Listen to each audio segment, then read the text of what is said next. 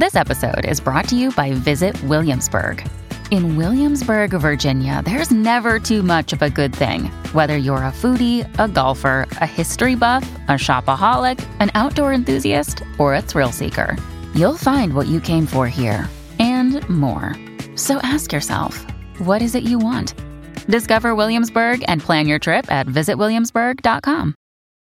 You ever think about jingles? You know, the catchy songs they play in commercials? I introduced Fanta to the world. Don't forget, I wrote GE, we bring good things to living. David Lucas has written a lot of jingles. I mean, he's also the producer who suggested Blue Oyster Cult use more cowbell in Don't Fear the Reaper, the guy Christopher Walken plays in that famous Saturday Night Live sketch. But yeah, jingles. Catch that Pepsi spirit. Drink it in, drink it in. Drink it in. I mean, I wrote hit after hit after hit. I'm losing my ego, or I would have a whole list. No, seriously. David has written thousands of jingles, many from his Manhattan studio in the 70s and 80s.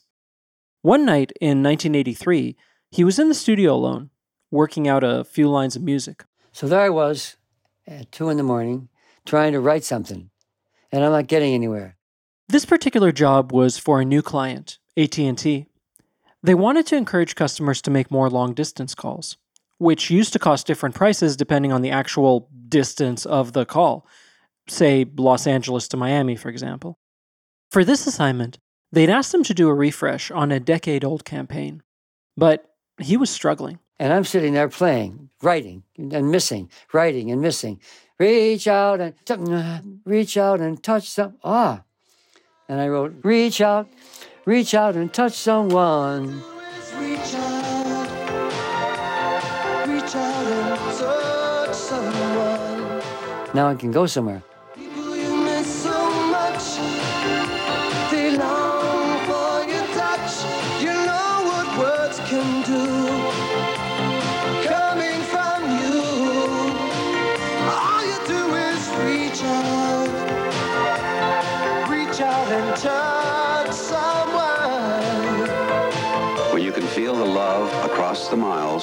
That's AT&T. But my phone didn't stop ringing. I was the hottest guy in town. The AT&T commercials, Reach Out and Touch Someone, became a sensation. There were nearly a dozen versions of the thing. Someone even wrote a book about it. It marked a new frontier for advertising, using the desire for physical touch to sell a product. In fact, the phrase reach out and touch someone wasn't even David's idea. Uh, ideas go off in all directions when Marshall McLuhan is here. We just, we, It came from the work of Marshall McLuhan, one of the most important thinkers on the intersection of advertising and psychology. TV is not a pictorial medium at all. It is a medium of audile tactile resonance. How can I use the medium better, Mr. McLuhan?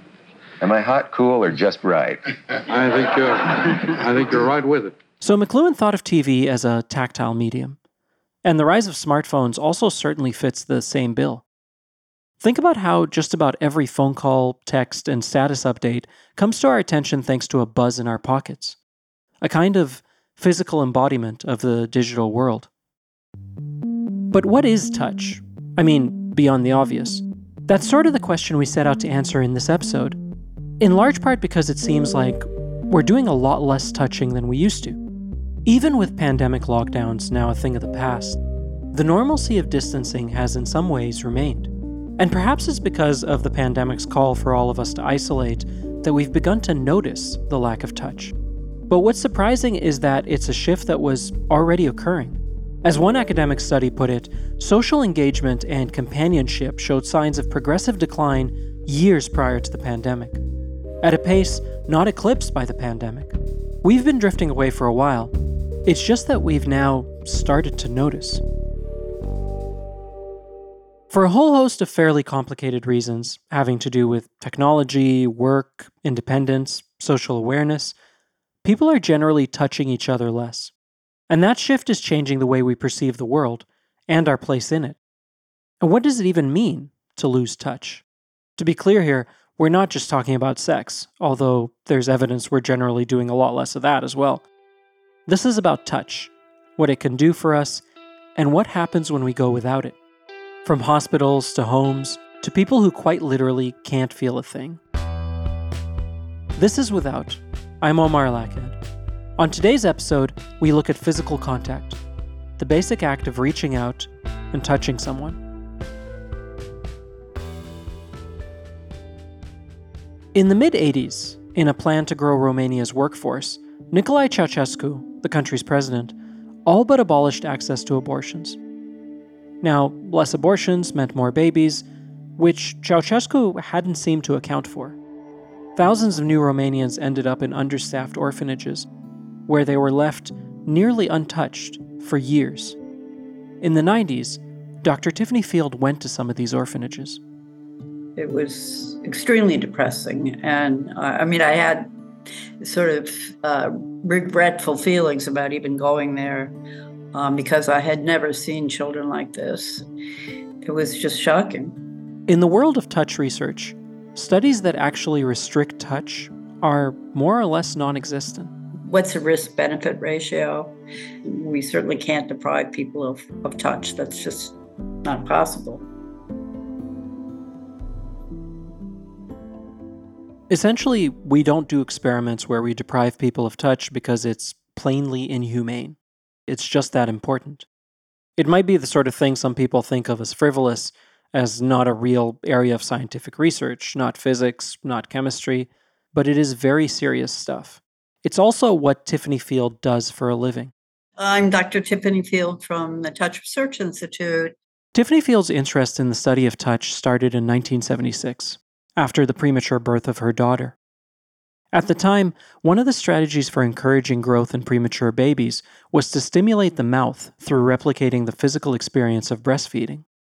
That's just a fancy way of saying that the basic act of touch could help these newborns grow. But Dr. Field figured why just the mouth? Could something similar be done for the whole body? Trying to explore basically the underlying mechanism for how that worked. Early research showed that babies who were massaged gained 57% more weight and were discharged almost a week earlier than babies who hadn't received similar treatment. But why would babies who are touched grow? Well, it turns out that when you stimulate the body's pressure receptors under the skin, the nervous system slows down, and something called vagal activity starts to pick up. The vagus nerve is this huge highway that reaches many parts of the body one of them being the gastrointestinal tract, which in turn speeds up the release of growth hormones. But as stunning as those early results were, Dr. Field found that people didn't take her seriously when she called the process a baby massage. Our premature baby study is not called massage, it's called tactile kinesthetic stimulation.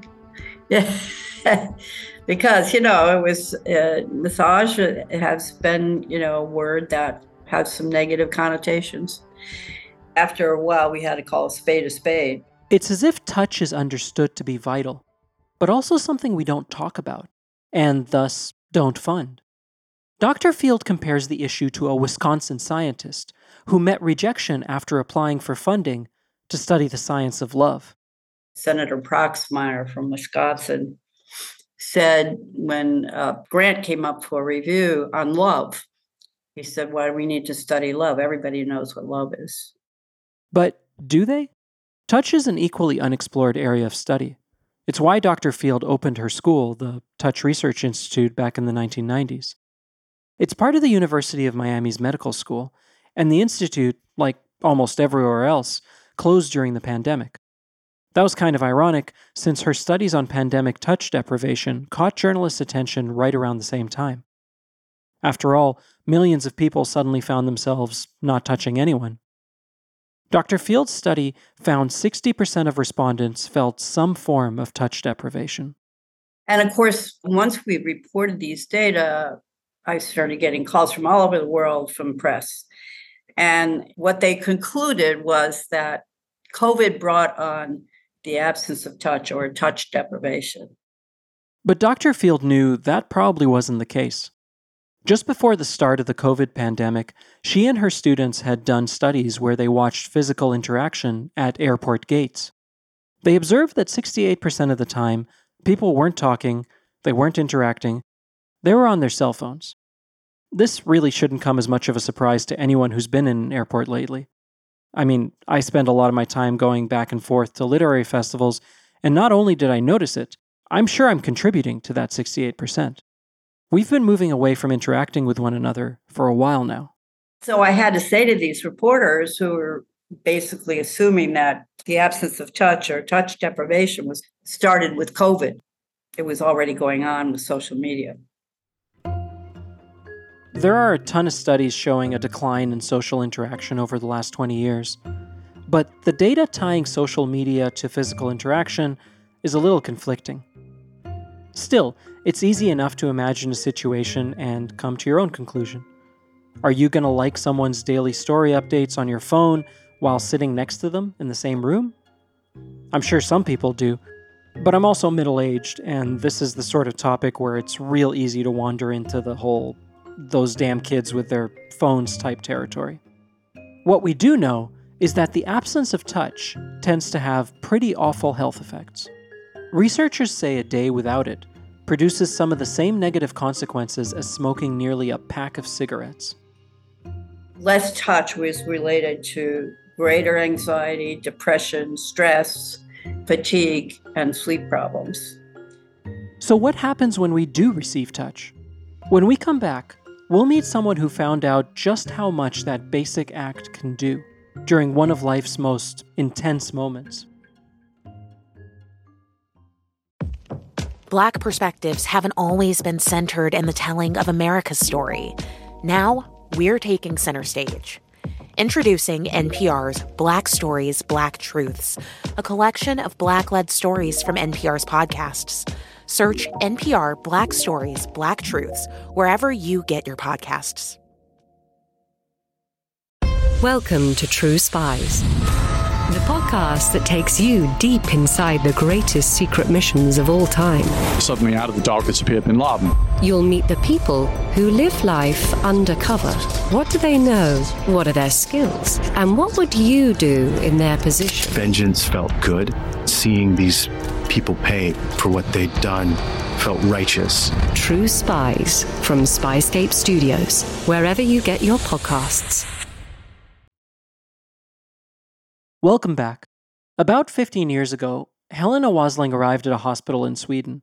She was going into labor. So I'm in pain, obviously. And uh, my husband says to the midwife, who's one of those old school midwives, a sturdy woman. So my husband says, um, you know, she's in pain. Could she, could she maybe have the the epidural? And the, the midwife says, No, no, no, no, we don't need any epidural here. But if you want to, I could just ease your pain by using a touch method. And I just, I just actually thought that that was the most ridiculous thing I had ever heard. Helena can be analytical. She's a scientist. And having given birth before, she already had a personal test case to verify that this is going to be painful. But the midwife wouldn't budge. So she figured, fine, she'd agree to let the midwife touch her, and when that didn't work, she could finally have an epidural. So I said, sure, sure, you know, let's try it then. And uh, so I'm standing up. Sort of when, when the contractions started, you're sort of, you know, you're uh, wobbling from from side to side and doing whatever movement you can do to just try to avoid this whole uh, wave of pain just uh, f- flowing over you. So, this midwife, this big lady, she stands behind me very, very tightly. Um, so, she hugs my body from behind and in perfect sync with my movements, she does the exact same dance that I'm performing. And in rhythm with my breath, she caresses my big baby stomach. And she does this for the whole duration of the contraction. And when she's done, I was just, you know, baffled by the reduction in pain that I uh, that I experienced. I think it took at least 70% of the pain intensity just right away. And I can certainly say that that wasn't a placebo because I had no no faith in that being a very helpful method. This was especially surprising to Helena because for many years at the University of Gothenburg's physiology department, her research was centered on touch. She even wrote a book on the subject. I do touch research and I've done it for a long time, but I'm not that much of a toucher um, myself. I'm a bit particular in who I let into that uh, closeness. Obviously, touch isn't simply something we observe from a distance. Studies have tracked humans touching their faces over a dozen times an hour, and their phones a ludicrous sounding 2,600 times a day. But there are so many ways to think about touch. And we should pause here for a second and explain exactly what we're talking about when we use the word touch, at least so we can imagine what it is we'd be living without.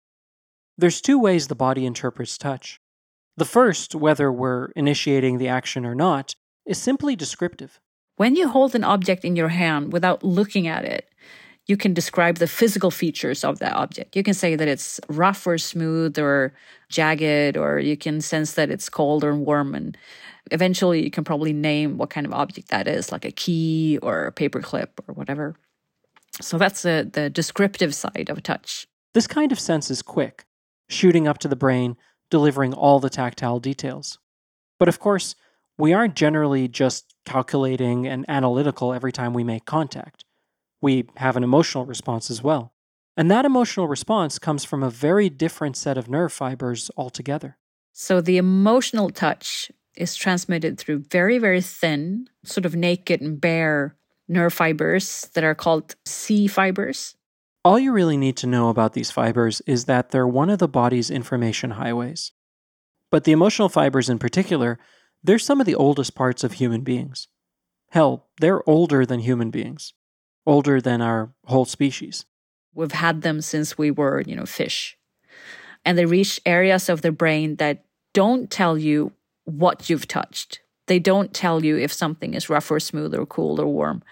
They reach areas of the brain that tells you whether that touch is pleasant or unpleasant. And so, whether you're engaged in contact sports, scrolling on your phone, or kissing a loved one, your brain is constantly flooded with both emotional and descriptive impulses. A couple of years ago, Helena wrote a book on the subject, and while researching that book, she met a woman who didn't receive either of these signals. It wasn't just some physiological quirk, this was dangerous, almost existentially so. It put every other part of her at risk, including her other senses. When you don't have any sense of touch or pain, your eyesight is very threatened. Because, you know, if you get a strand of hair or a grain of sand in your eye, you're extremely troubled. But for her, she doesn't sense it at all. She could just permanently injure her cornea. So when she loses her eyesight, she would have a sense of being bodiless. In a way, it's a physical mirror to French philosopher Rene Descartes' central theory I think, therefore I am. If you can't touch, how do you know your place in the physical world?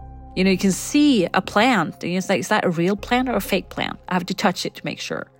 And you have to touch things to make sure that they exist. So sometimes I think if people never touch us, are we real? And when no one ever touches you, you become a bit, you know, unsecure. Am I a part of the social network or not? But some of the interesting anecdotes I've heard from people who were isolated for a long time during COVID, for example, where they had absolutely no one to touch them for, you know, up to two years, they used terminology as I started to think that I didn't exist anymore. But even the woman Helena met, whose body wasn't able to give her tactile or emotional information about physical touch, she still found ways to connect despite some serious hurdles. She was married for a while and I said, "Well, how was that, you know, interaction with and her husband was blind. And what was that, you know, marital situation like when you wanted to show each other tenderness? Everyone else would just stretch out their hand and say, you know, caress your husband's back while you meet at the coffee maker in the morning. And she said they did the same. She could say that touch and closeness and warmth meant something to her, even though she had never experienced it. But it's hard to overstate the damage a body can take when the sense of touch isn't there. Because the woman can't feel things physically, accidents become much more destructive. a stray finger caught in a door, her tongue bit too hard, all things she can't process the moment they happen. And so, that same spasm of pain that causes someone to immediately pull their hand away from a hot stove element, it just doesn't exist. This woman Helena met had already lost fingers, teeth, she'd damaged her tongue, all because she couldn't feel pain as a defense mechanism. Even her other senses are put at risk. So, in many ways, touch is the interface that allows us to pin down our place in the world. The less access we have to it, the less stable our sense of self becomes. After the break, what's it look like when touch becomes a service, a commodity to be bought and sold?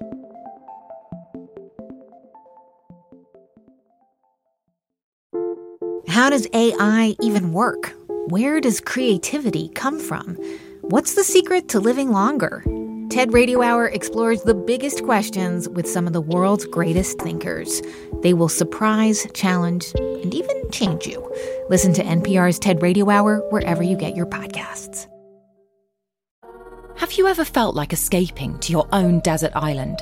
Jane Gaskin did exactly that, trading in the family home to begin a new life in the tropics. But she soon discovers that paradise has its secrets. I'm Alice Levine and this is the price of paradise the island dream that ends in kidnap, corruption, and murder. Wish you were here?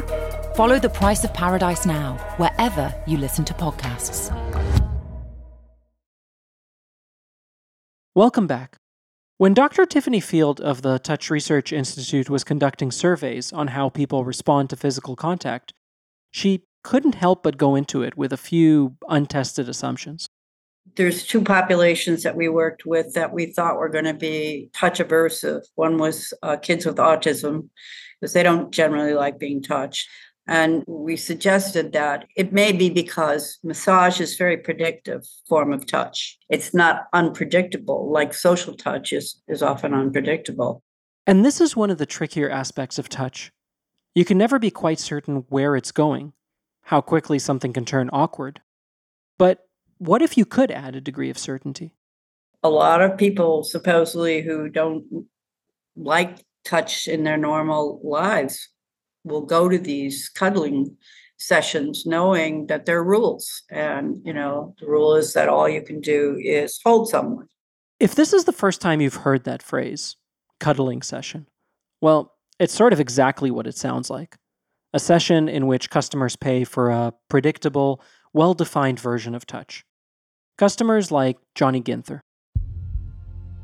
When the pandemic hit, Johnny, who was living in Phoenixville, Pennsylvania at the time, found himself completely without touch.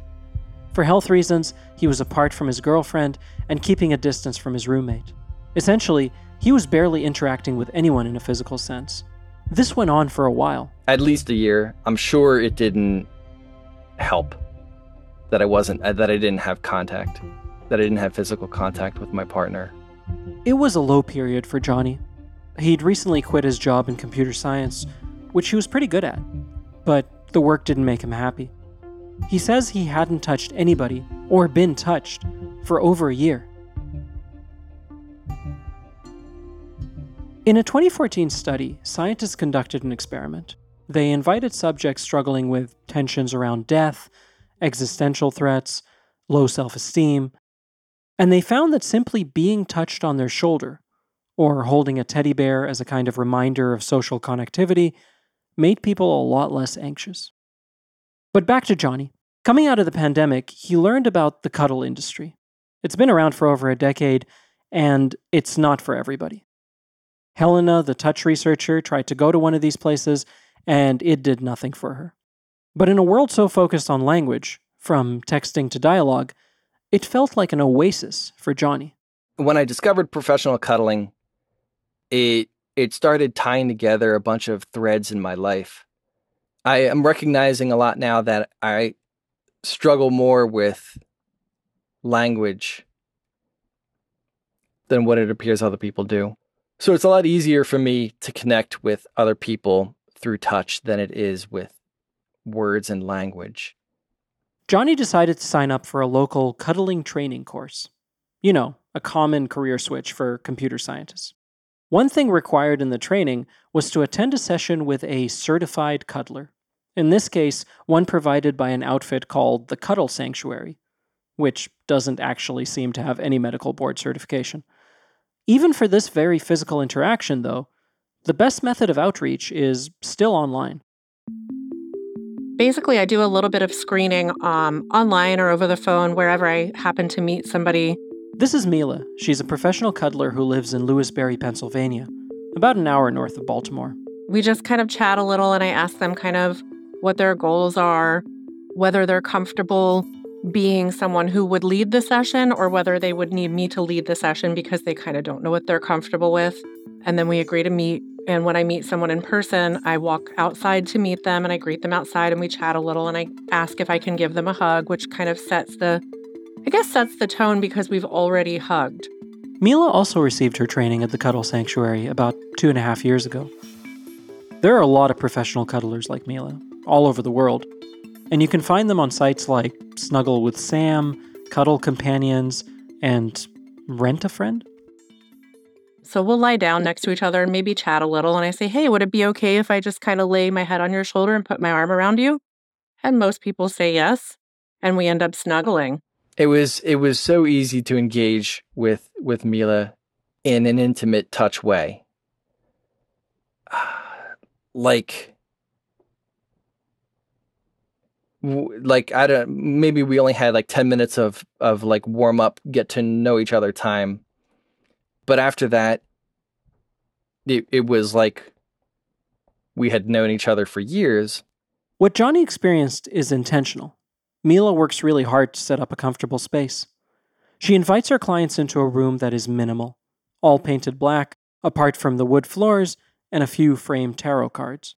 In the center of the room there's a bed but it doesn't always go casually because people are in an intimate space with you where they might pour their heart out and you might be kind of carrying that around for a day, a week, a month, even.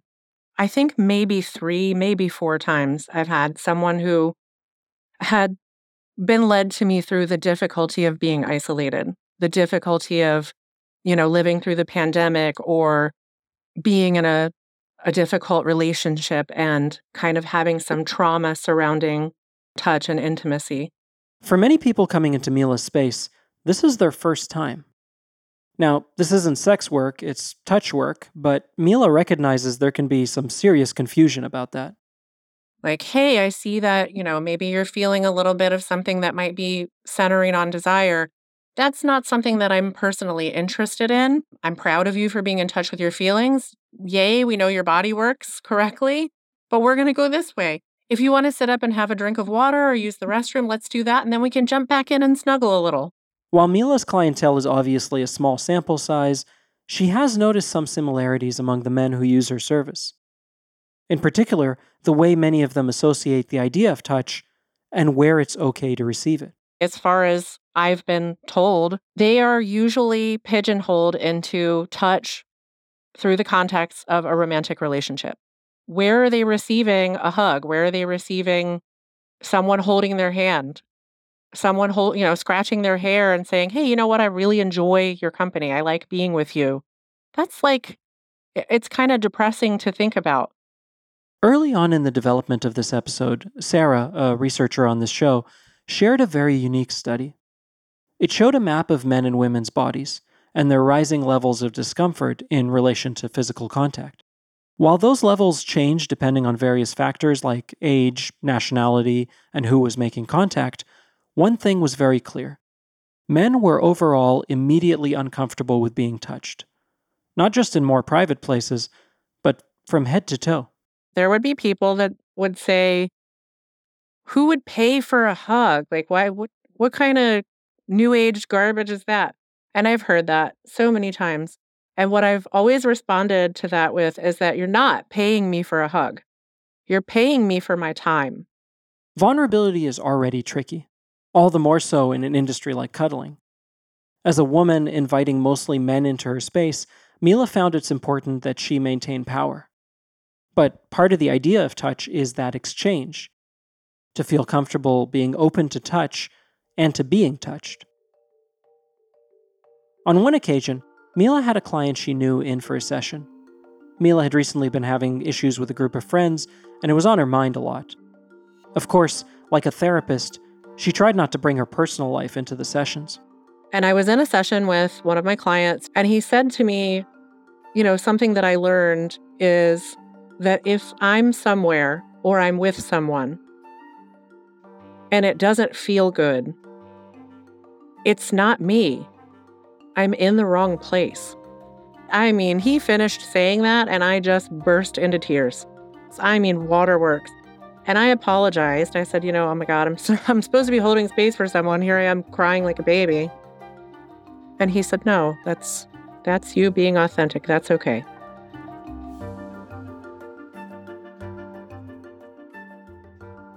And this is where it becomes about more than just paying a few bucks to have someone give you a hug or rub your back or whatever. If it was just a matter of physical contact, things would be a lot more straightforward.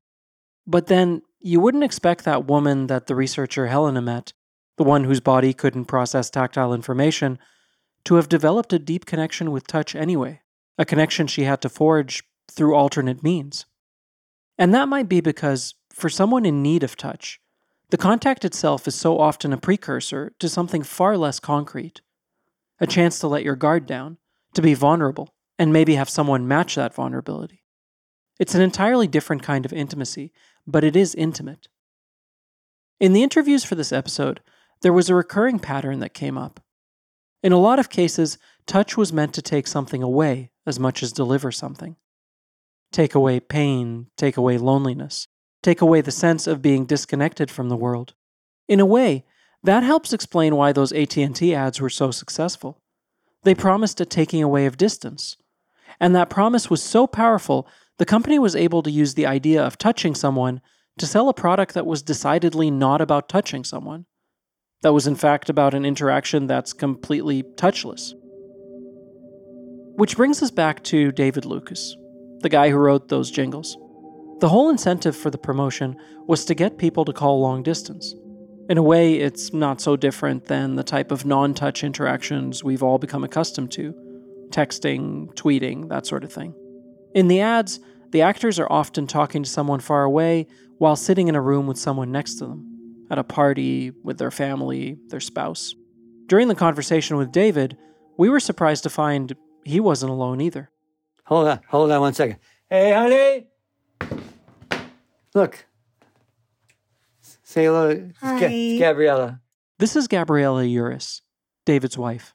We, we, we're approaching our fifth year um, together, and uh, Four we- years we, married. We met late, late in life. The guy who wrote the jingle about reaching out and touching someone was finally ready to reach out and touch someone. So, how did David and Gabriella meet? Come on, it wasn't matched. What was it? Uh, what was the site? Yeah. eHarmony. Two elderly lovers, a jingle maker in Florida and a medical geneticist working in Beverly Hills, met on a dating site. David came out to meet Gabriella in Los Angeles for a week, and their first afternoon together, they ran into one of David's old friends from the music industry. She said after a while, she said, You guys are so cute. How long have you been together? I said, An hour. It was a whirlwind connection. And just as quickly, David was heading back to Florida, leaving Gabriella in LA. And after a couple of days, I said, You should come here. So she packed up all of her shit and came back here and never left. That was five years ago.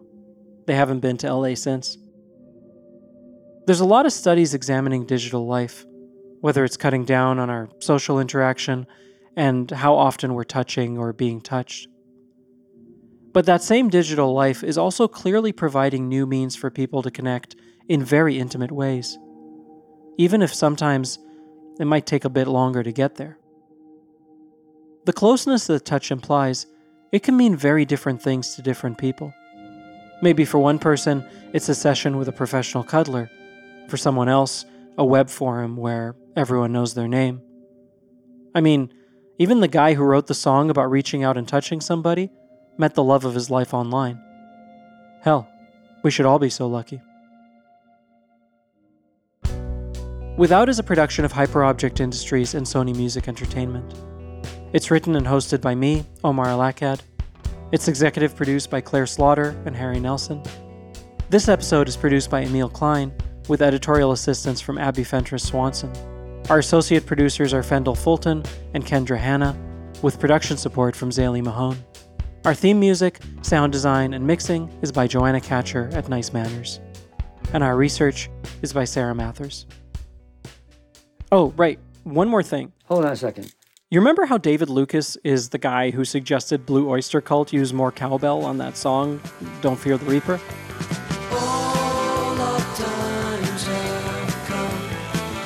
Well, during our interview with him, David wandered off screen for a bit, like an actor in a skit. Right here we have this is the cowbell. no. Hey, Bob. Yeah.